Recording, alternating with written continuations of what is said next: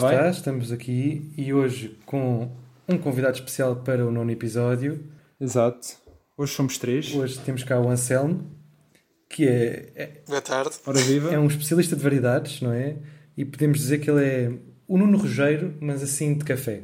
Pronto, fica a apresentação feita. Exato. Um, e em conversa, antes do podcast, nós uh, o Anselmo lembrou-se.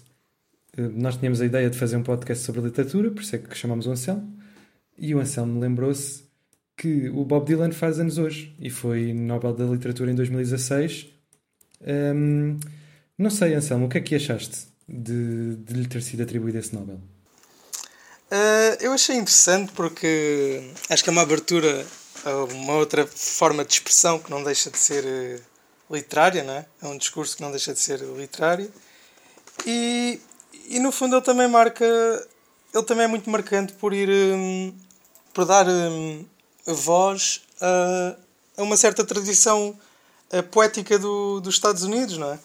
Sim. Que não é, que não é tanto a tradicional, não é? De, de escrever romance e, Sim, sim. e que a, a música também, também tem a sua escrita. Acho e ele que- também teve esse papel quase etnográfico de ir buscar as raízes da música americana. O facto de ele usar muito instrumentos como, sei lá, eh, harmónica. Eu chamo de harmónica, não sei. Sim, ele usa muitas harmónicas. Sim, harmónica. Não, e é verdade, e se nós vimos bem, hum, faz sentido porque eu, pelo menos, quando ouço uma música, a letra é uma das componentes mais importantes, não é?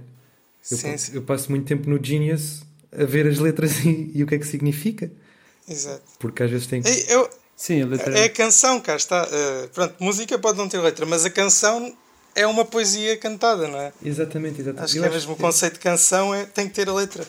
Eu acho que, exatamente, eu Claro. acho que quando ouço uma música, não é? Hum, Uhum. o instrumental é a primeira coisa que me chama, é como se fosse a capa do livro. Sim, e depois preciso da letra. E se não tiver a letra, se não tiver conteúdo, não gosto. Por muito bom que possa ser.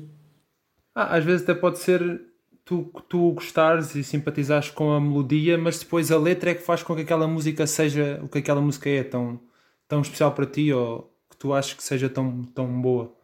A, a letra tem um papel E o instrumental, no fundo, acaba por muitas vezes eh, seguir a letra, não é? Sim, sim, verdade.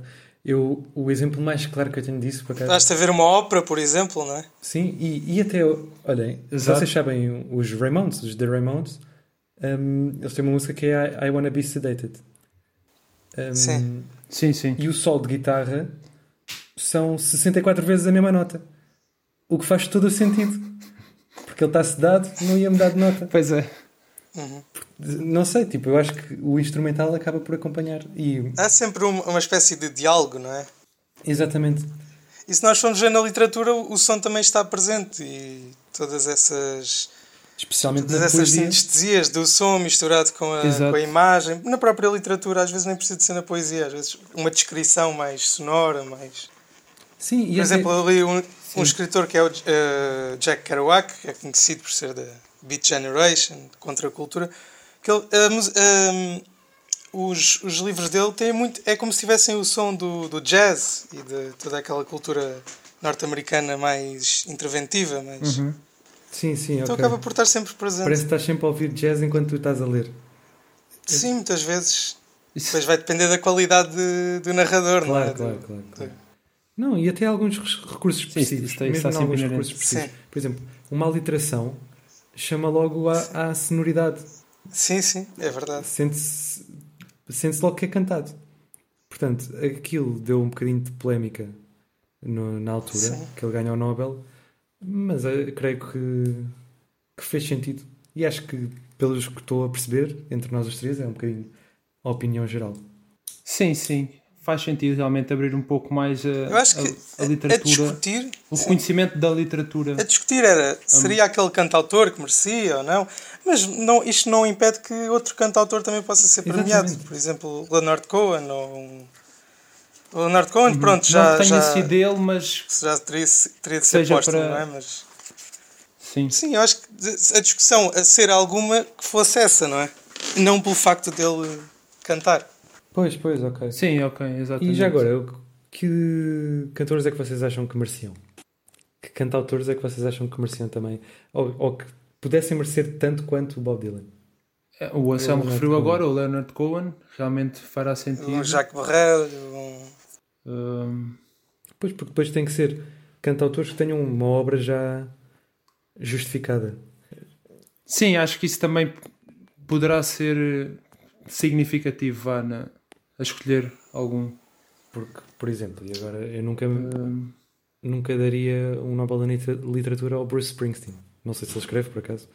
As letras, eu creio que ele escreve as letras dele, mas eu acho que nunca lhe daria um Nobel da Literatura. Mas ele tem boas, tem, Tem. excelentes Sim, letras sim, também. sim. Não, mas estou a dizer, Eu acho que ele até tem um livro de poesia, não tem? tem. eh, tem. Ele, Tem tem, ele tem um livro, não sei se é de poesia, mas eu sei que ele tem. sim, não sei se será de poesia. Sim, mas lá está, é, é aquela questão de é o Nobel da Literatura, mas não são. Mesmo que haja um escritor muito bom, não quer dizer que ele ganhe o Nobel da Literatura, não é? Exato. E portanto, mesmo que se possa atribuir a cantautores ou a músicos, a cantores, não quer dizer que seja qualquer um. Então, e já agora, tenho. o que é que Sim, vocês sim. andam a ler neste momento? eh, Força, força, Anselmo.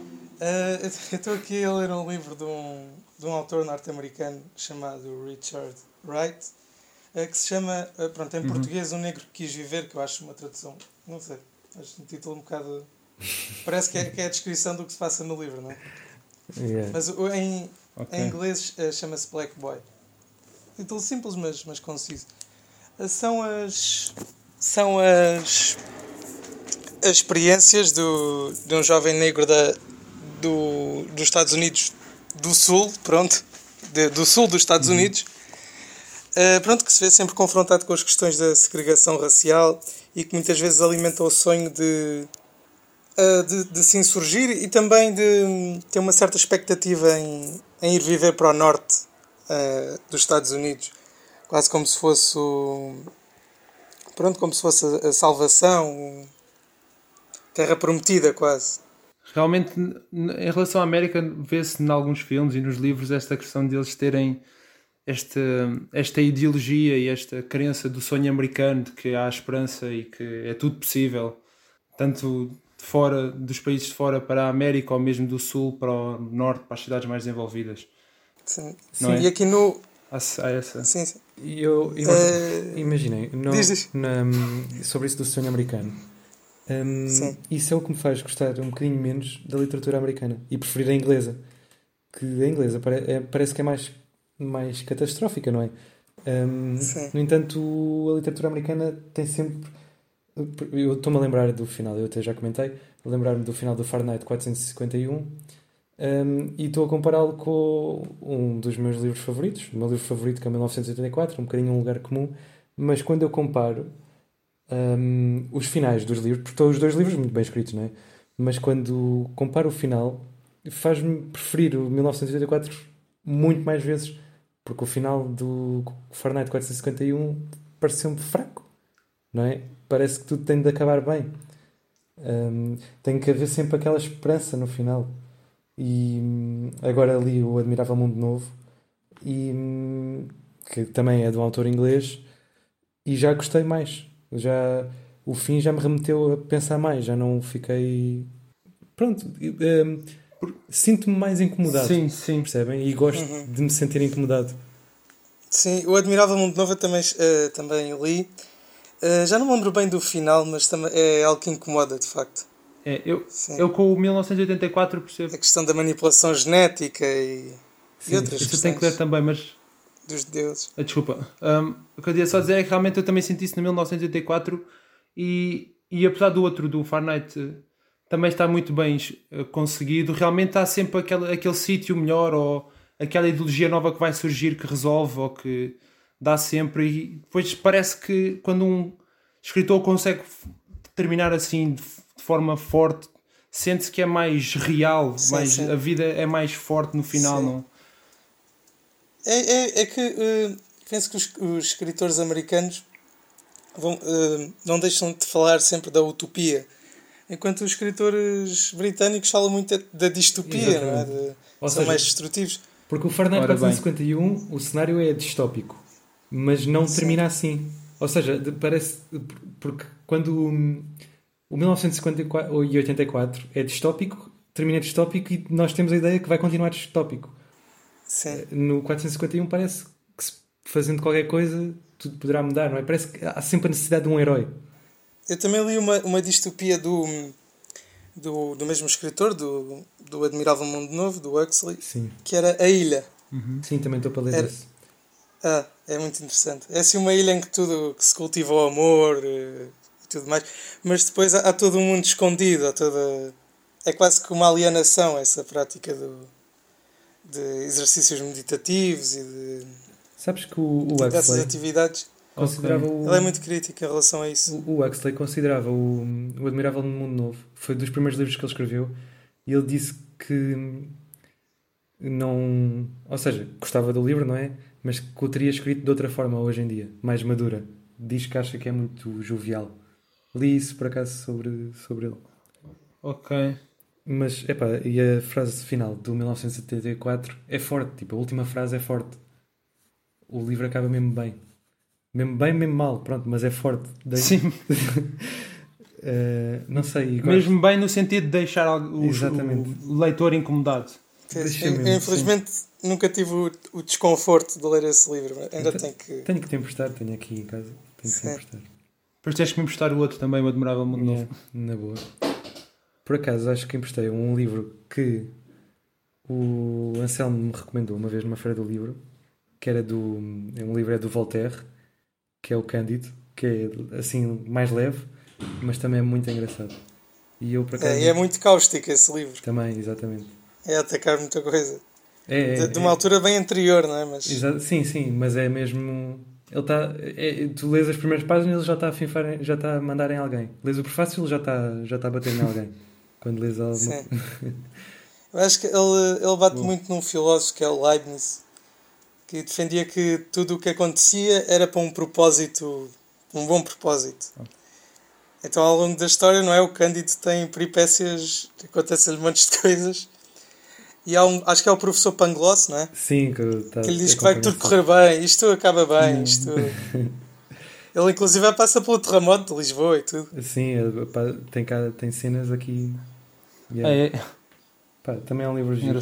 Também mais Ah, o terremoto de Lisboa foi um grande.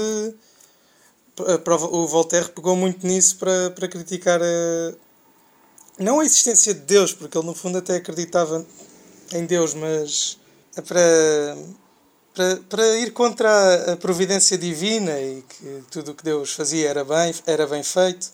Porque, pr- pronto, porque esse terremoto foi só no dia de Todos os Santos, não é? Sim, sim, Coincidência sim. das coincidências. Sim. Então, olhem, isto já, já vai bater os 15 minutos quase. Vamos fechando. Uhum. Algum pensamento final que queiram partilhar?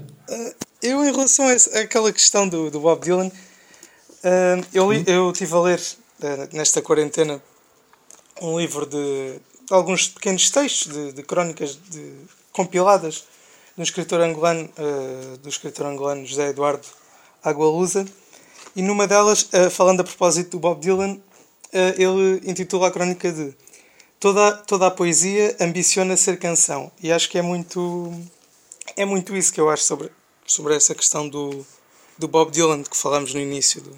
Então, olha, fechamos com esta frase, que é sempre bom. É inspiradora. Assim. E, pronto. e deixa a reflexão. Até uma próxima. Obrigado, Anselmo. Até uma próxima. Até uma próxima.